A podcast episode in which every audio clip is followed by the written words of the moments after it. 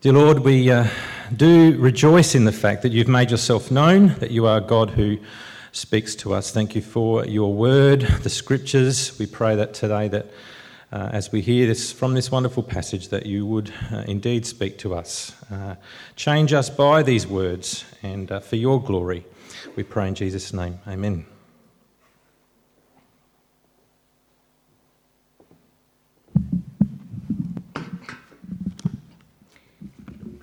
Reading from Isaiah chapter 50, beginning at verse 4. The sovereign Lord has given me a well instructed tongue to know the word that sustains the weary.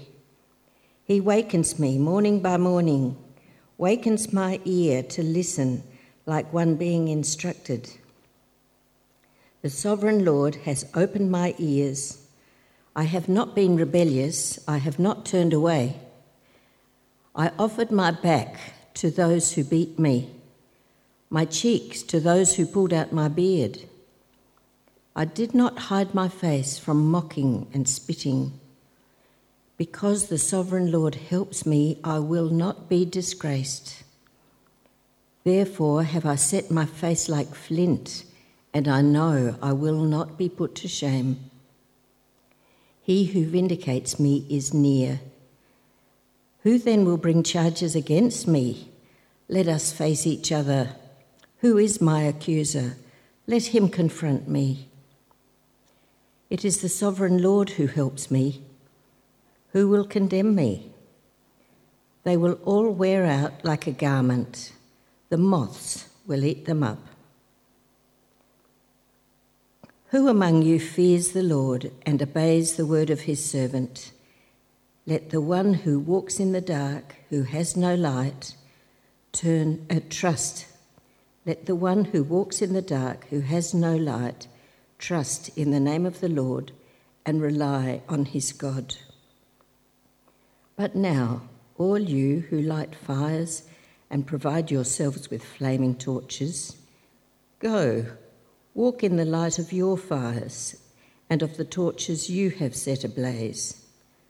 This is what you shall receive from my hand. You will lie down in torment. Father, uh, we hear this morning a word to the weary, a word that sustains the weary, uh, a word about this incredible, majestic, self giving servant Father, for each one of us this morning, we pray, Father, that you, by your Spirit, will open our hearts and our minds to your word, that we might hear it, that we might entrust ourselves to you as our good and living and powerful and sovereign Lord. Thank you for your servant, the Lord Jesus. In his name we pray. Amen. Well, friends, uh, if you've been with us the last few weeks, you'll know that we're in the middle of a series looking at these servant songs in Isaiah, these passages through the, uh, the book of Isaiah and the Old Testament uh, that are so crucial uh, to the way we understand uh, Jesus. And as we kind of lead up into Easter, these are really great passages for us to spend a bit of time in if we want to understand uh, Jesus' death and his resurrection, what it was that he came to do. Uh, what the New Testament claims is the center point of all history, of all human history, uh, the death and resurrection of Jesus. These passages are a brilliant place to go.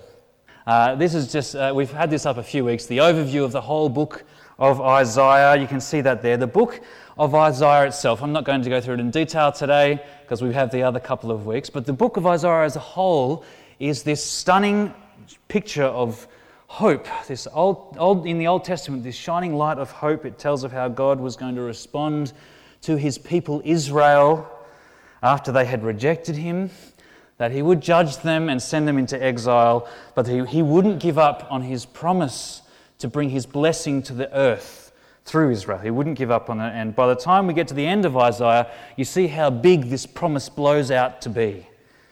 Uh, the blessing would be nothing other than a whole new creation the world as it was always meant to be, living in a beautiful, restored relationship with God and with itself, with each other. And the key to how all that was, would, was going to happen is this figure of the servant. Okay, that's just to orient ourselves again. Uh, a couple of weeks ago, we looked at chapter 42, the first of these servant songs, where the servant, as God's king, filled with his spirit, is the one who brings God's justice to the nations. Uh, and at the same time, if you do you remember a couple of weeks ago, this great, incredible sovereign king, the servant, who is also tender and humble towards bruised reeds and uh, smouldering wicks that are about to go out, this incredible combination of power and tenderness.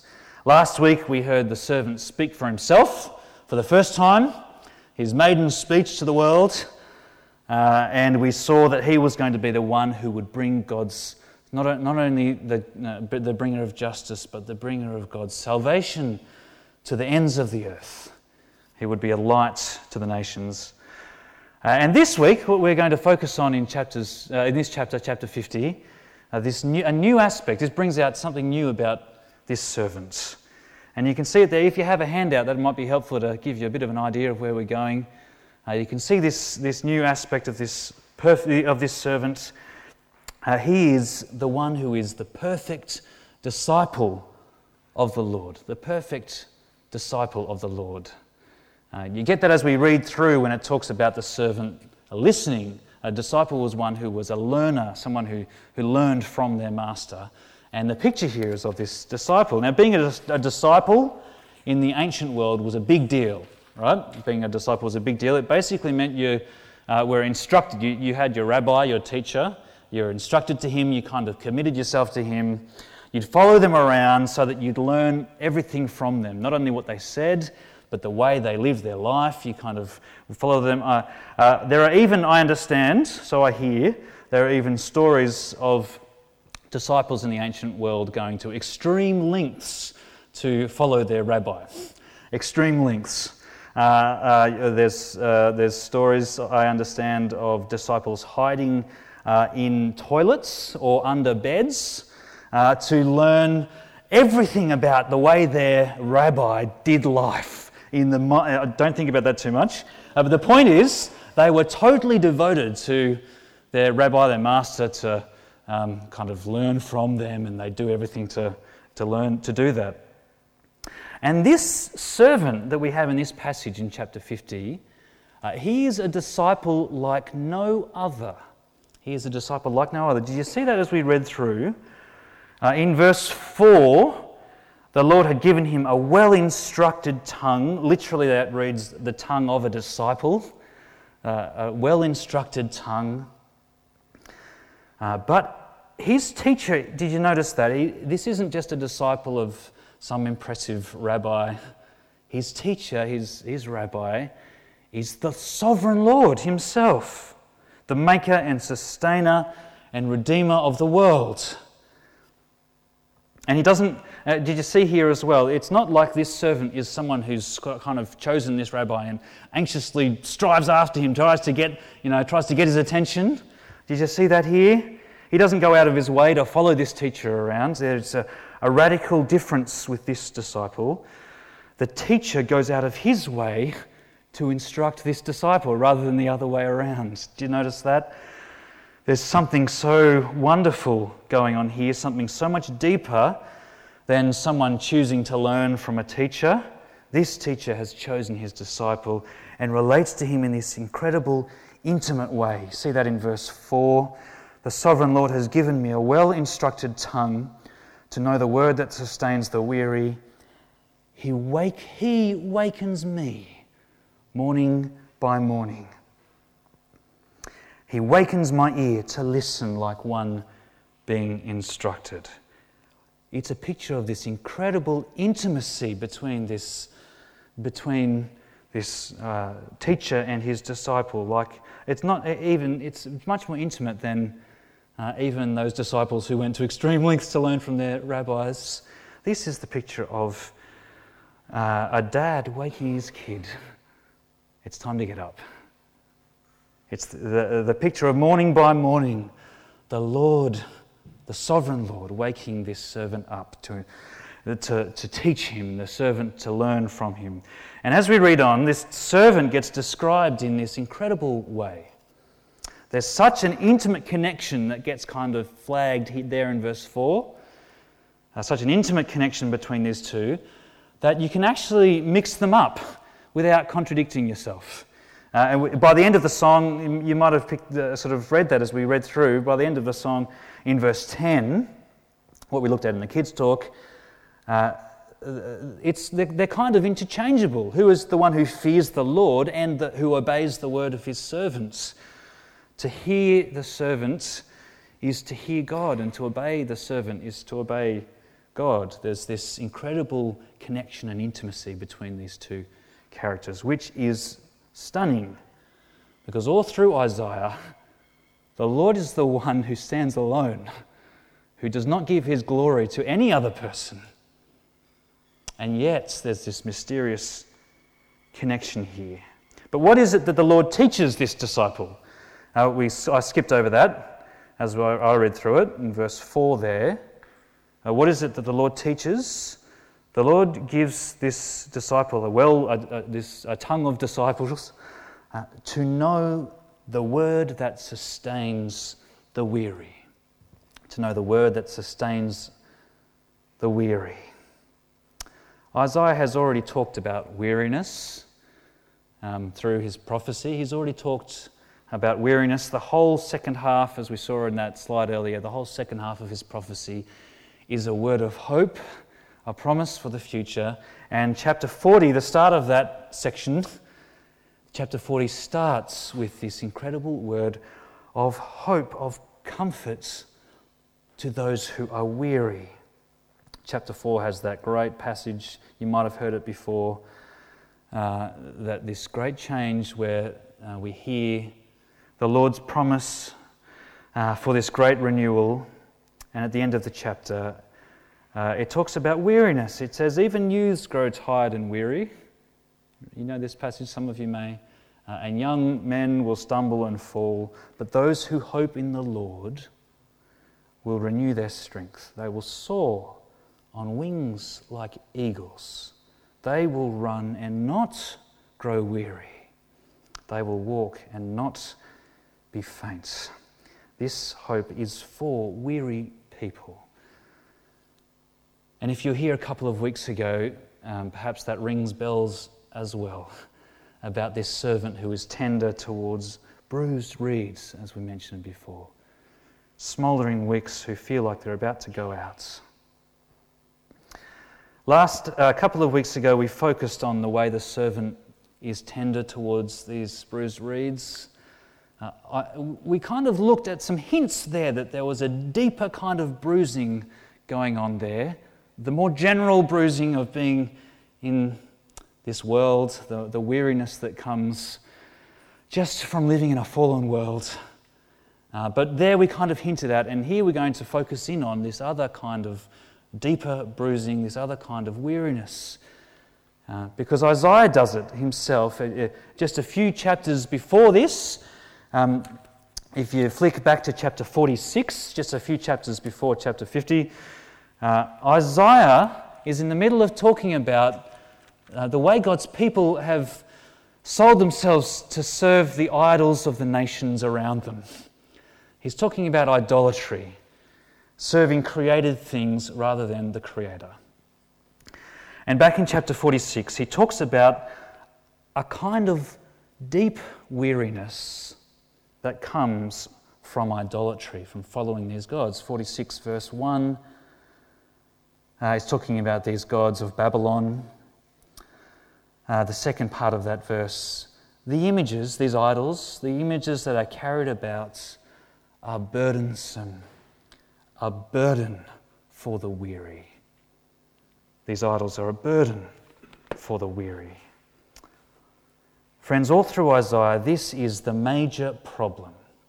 God's people not trusting Him, but instead turning to the idols of the nations around them, trusting them for their salvation, putting their hope in them to give fulfillment and peace. This is a major problem. Uh, it's not just because God is some egomaniac, right, who kind of wants more attention than the others. No, that's not what's going on. He's, he is the Creator who knows what is best for his creation. He is a parent who loves his children and knows what they need. Isaiah writes that to worship anything other than the true and living God is to live under a great and crushing burden. A great and crushing burden. People worship created things, they set up idols in the place of God. Uh, in verse, uh, if you read chapter 46, um, later down in the chapter in verse 7, it talks about them setting up these idols in their place. They set up from a, a spot that cannot move. Even though someone cries out to it, it cannot answer. It cannot save them from their troubles. Yet this tragic picture of people crying out to these idols, wanting them to give them security and safety and salvation, but it's just, it can't answer them, it won't save them, and it is a crushing burden. It is wearisome.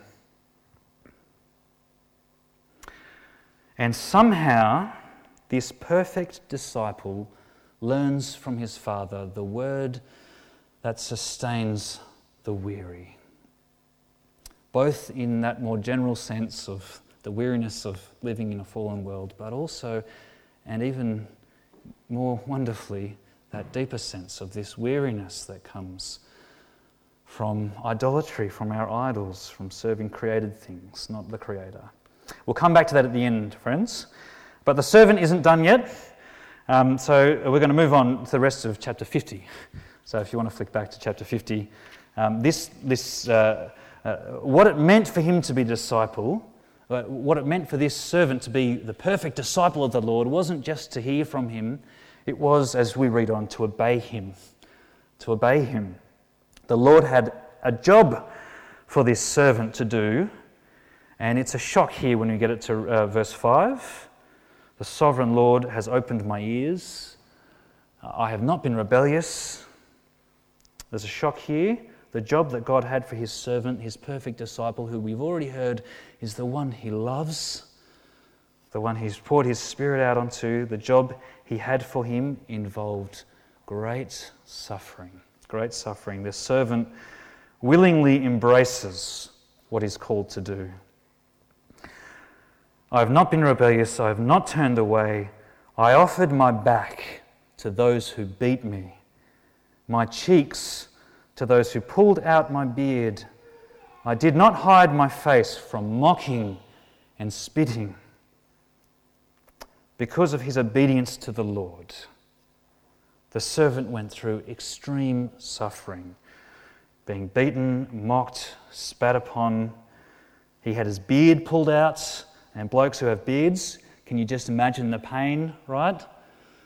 Of having your beard ripped out Someone's had a recent shave off his beard, so he doesn't have to worry about having his beard pulled out. But you can imagine the pain. I mean, it makes you shudder, right?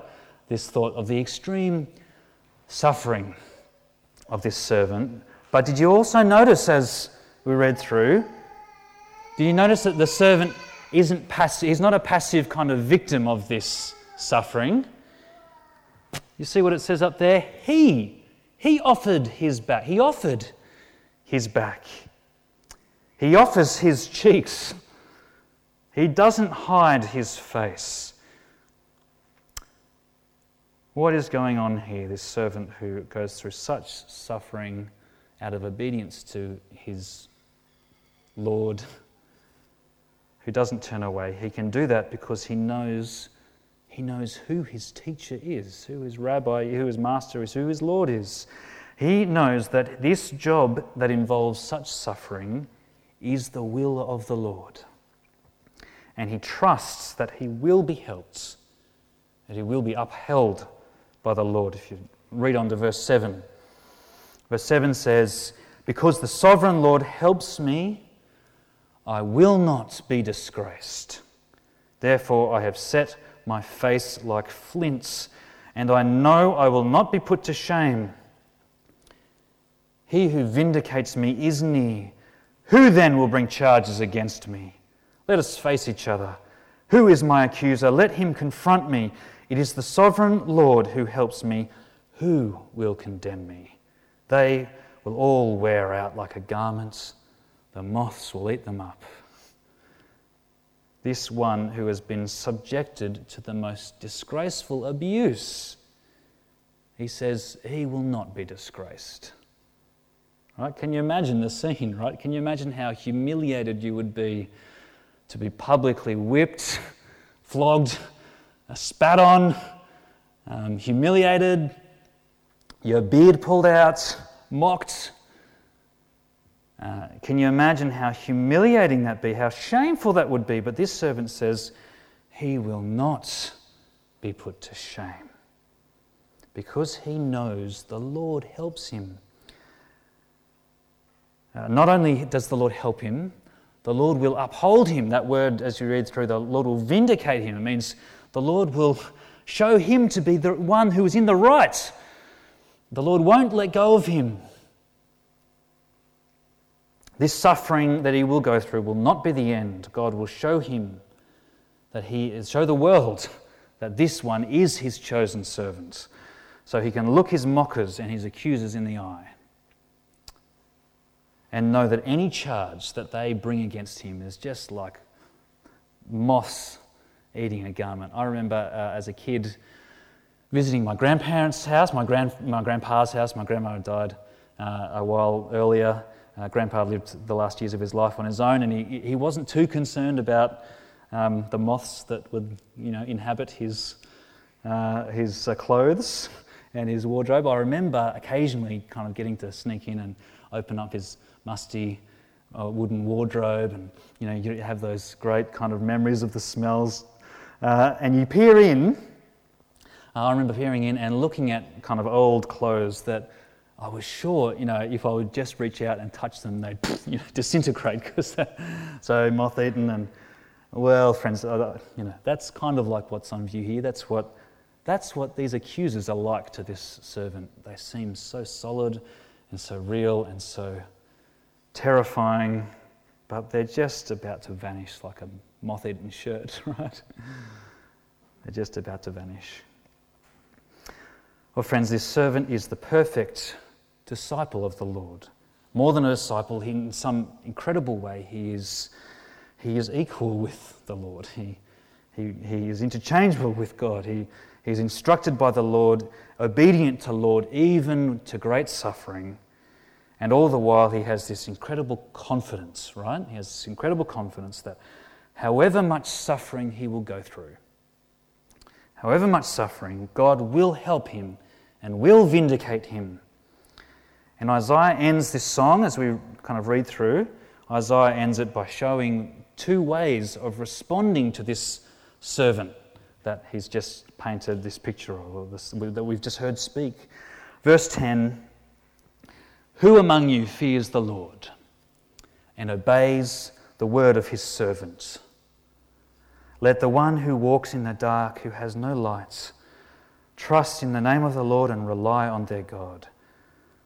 But now, all you who light fires and provide yourselves with flaming torches, go walk in the light of your fires and of the torches you have set ablaze. This is what you shall receive from my hand you will lie down in torment. Friends, do you see what uh, we are being told here? These two ways of responding to this servant's, uh, verse 10, this humble, recognizing who the Lord is, fearing the Lord uh, in this right sense, not of cowering in terror, but of wonder and awe a kind of humility that comes from that, a humble and obedience, trust for those who walk in the darkness and who have no lights. And the alternative to that, the alternative, friends, is the way of idolatry. It is the way of burden and torment. Uh, it is the way that says, In my darkness, I will light my own torch to refuse to receive God's kindness and grace, to be in darkness, but instead of trusting the servant, instead of leaning on him to guide you, lighting my own torch to try and see and walk in my own strength. The servant is the one who is the light of the world. We saw that last week. The only way to live in the darkness of this world is to trust Him, to see by His lights. Uh, but we so often don't we, do we not? We re, in ourselves we refuse to do that because we hate to give up our autonomy. we hate to give up our kind of control over ourselves. So we light our own fires, we make our own idols, and to serve what we can manipulate and what we control, in the end, that is, the servant says, the way to torment. And it couldn't be any other way, could it? Friends, here is the one who knows perfectly the mind of the Lord, who obeys him fully. Here is the one who alone is the light of this dark world. And to refuse him, all that's left is darkness, isn't it? To refuse Him has to end badly, but to trust Him, to rest in Him, is what we were made for, is what will give us the life and the peace that we crave. Well, friends, we've kind of come to the end of this incredible third servant song. It is another, you know, remarkable piece of writing, not just a piece of writing, but a remarkable insight into the plans and purposes of God for his world. And you can see, can't you, why this speaks so powerfully of Jesus. Uh, not just another disciple who tries to imitate his master, but the perfect Son who was wakened every day by his heavenly Father. The perfect Word of God made flesh. The one who knew that his mission meant incredible suffering. The one who faced that suffering with such incredible courage, grit, and determination. The one who set his face like flint to go towards Jerusalem, even though he knew it would end in his death. The one who told his disciples beforehand that in Jerusalem he would be handed over and condemned to death, that his accusers would mock and spit on him they would flog him and that they would kill him. But the one who knew, the one who knew that three days later he would rise, that he would be vindicated by the Lord. This is what he came to do for his people, for his world, and his Father would not abandon him to the grave. We saw at the start, friends, that this servant is the one who learns the word that sustains the weary. The word that sustains the weary. And again, again, that is exactly what we see in Jesus, isn't it? Uh, in Matthew 11, this wonderful passage where Jesus cries out, you may be familiar with the words, Come to me, all you who are weary and burdened, and I will give you rest. Take my yoke upon you and learn from me, for I am gentle and humble in heart, and you will find rest for your souls. For my yoke is easy and my burden is light. Friends, this is a servant, a Lord, a Saviour uh, who is for the weary, not just the weary, not, not just, well, wonderfully, incredibly, He is for the weary who are weary because of this broken world, uh, because of just um, your weariness from the life that seems to be rushing past you and you seem to be kind of grabbing hold onto.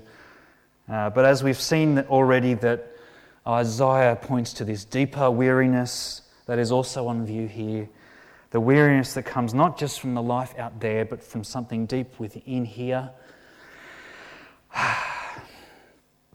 that kind of weariness, have you felt it? That weariness that comes over your anxious mind,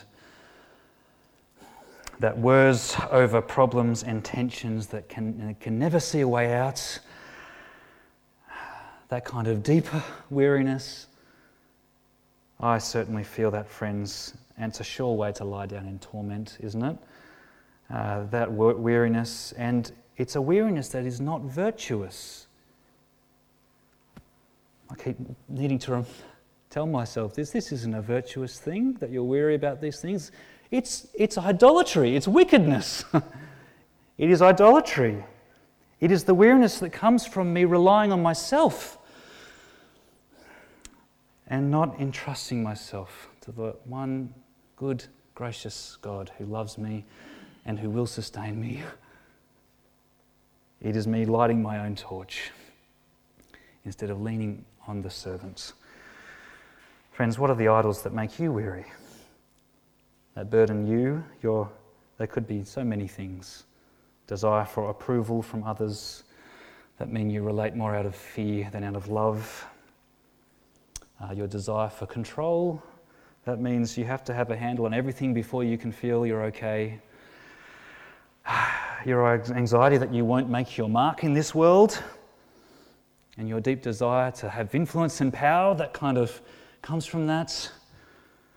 Our idols are so deep, aren't they? There's so many, they're so entrenched, and uh, without God's Spirit working in us, they are so they're impossible to address. Whatever they are, friends, Isaiah 50, this word of the servant, says that they will be a crushing burden that will end in torment. And Jesus says, Come to me, not to them. Come to me in the face of all that, and I will give you rest. I just want to finish with one passage, friends, from the New Testament that ties all of this together and shows how Jesus gives this rest. How he gives this rest. Not uh, the stunning claim, friends, of the gospel is not that you and I need to be perfect disciples.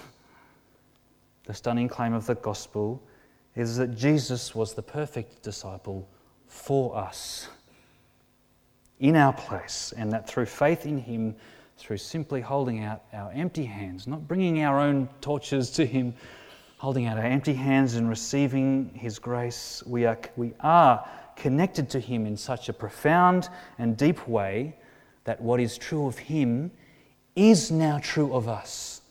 Whether we feel it or not, what is true of Him is true of us. That we share in the, suffer- the servant's suffering and His vindication and His cross and His resurrection. We share in His victory over His enemies over the great enemies. So, friends, I'm just going to read this wonderful passage from Romans 8 to finish. We're going to spend a bit more time in this later in the year as we read through Romans together. So, I don't want to steal all that thunder, but it so maj- majestically and wonderfully ties together what we've been talking about today. Romans 8, verse 31. What then? This is the Apostle Paul writing after his, his wonderful picture of the gospel of Jesus that brings us into right relationship with God simply through faith. What then shall we say in response to these things? If God is for us, who can be against us? And you hear the echoes, right?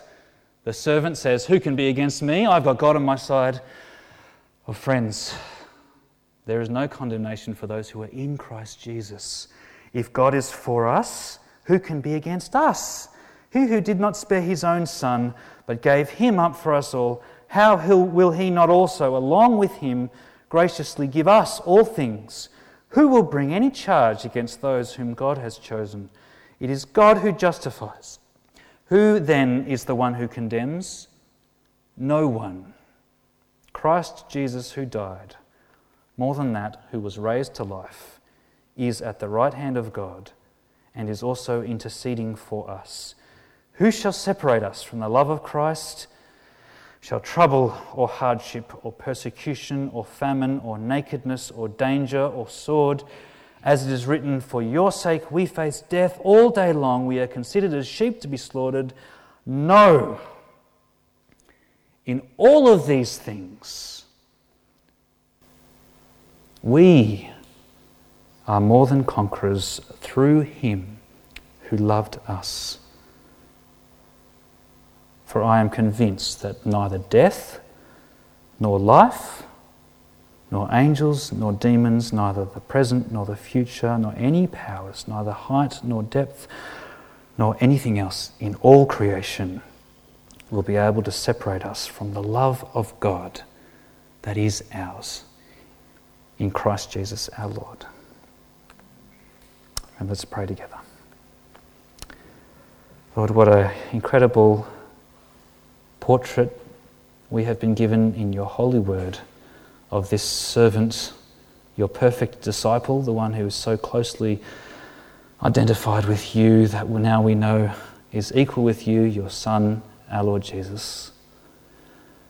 Thank you, Father, for him. Thank you that he did not turn away from the suffering that was before him, but he set his face like flint and he went to the cross. Thank you that he went knowing that you would not uh, you would not resign him to the grave. You'd not let his body de- see decay, but that you would look after him, you would vindicate him, you would raise him again. Lord, we have this incredible word that sustains us who are weary. That through faith in the Lord Jesus, everything that is true of him is also true of us. Father, may we not light our own torches in the face of our own darkness, but may we cling to, love, immerse ourselves in, and trust ourselves to this one, this perfect servant, knowing that in him nothing can separate us from your love. And we pray that in his name. Amen.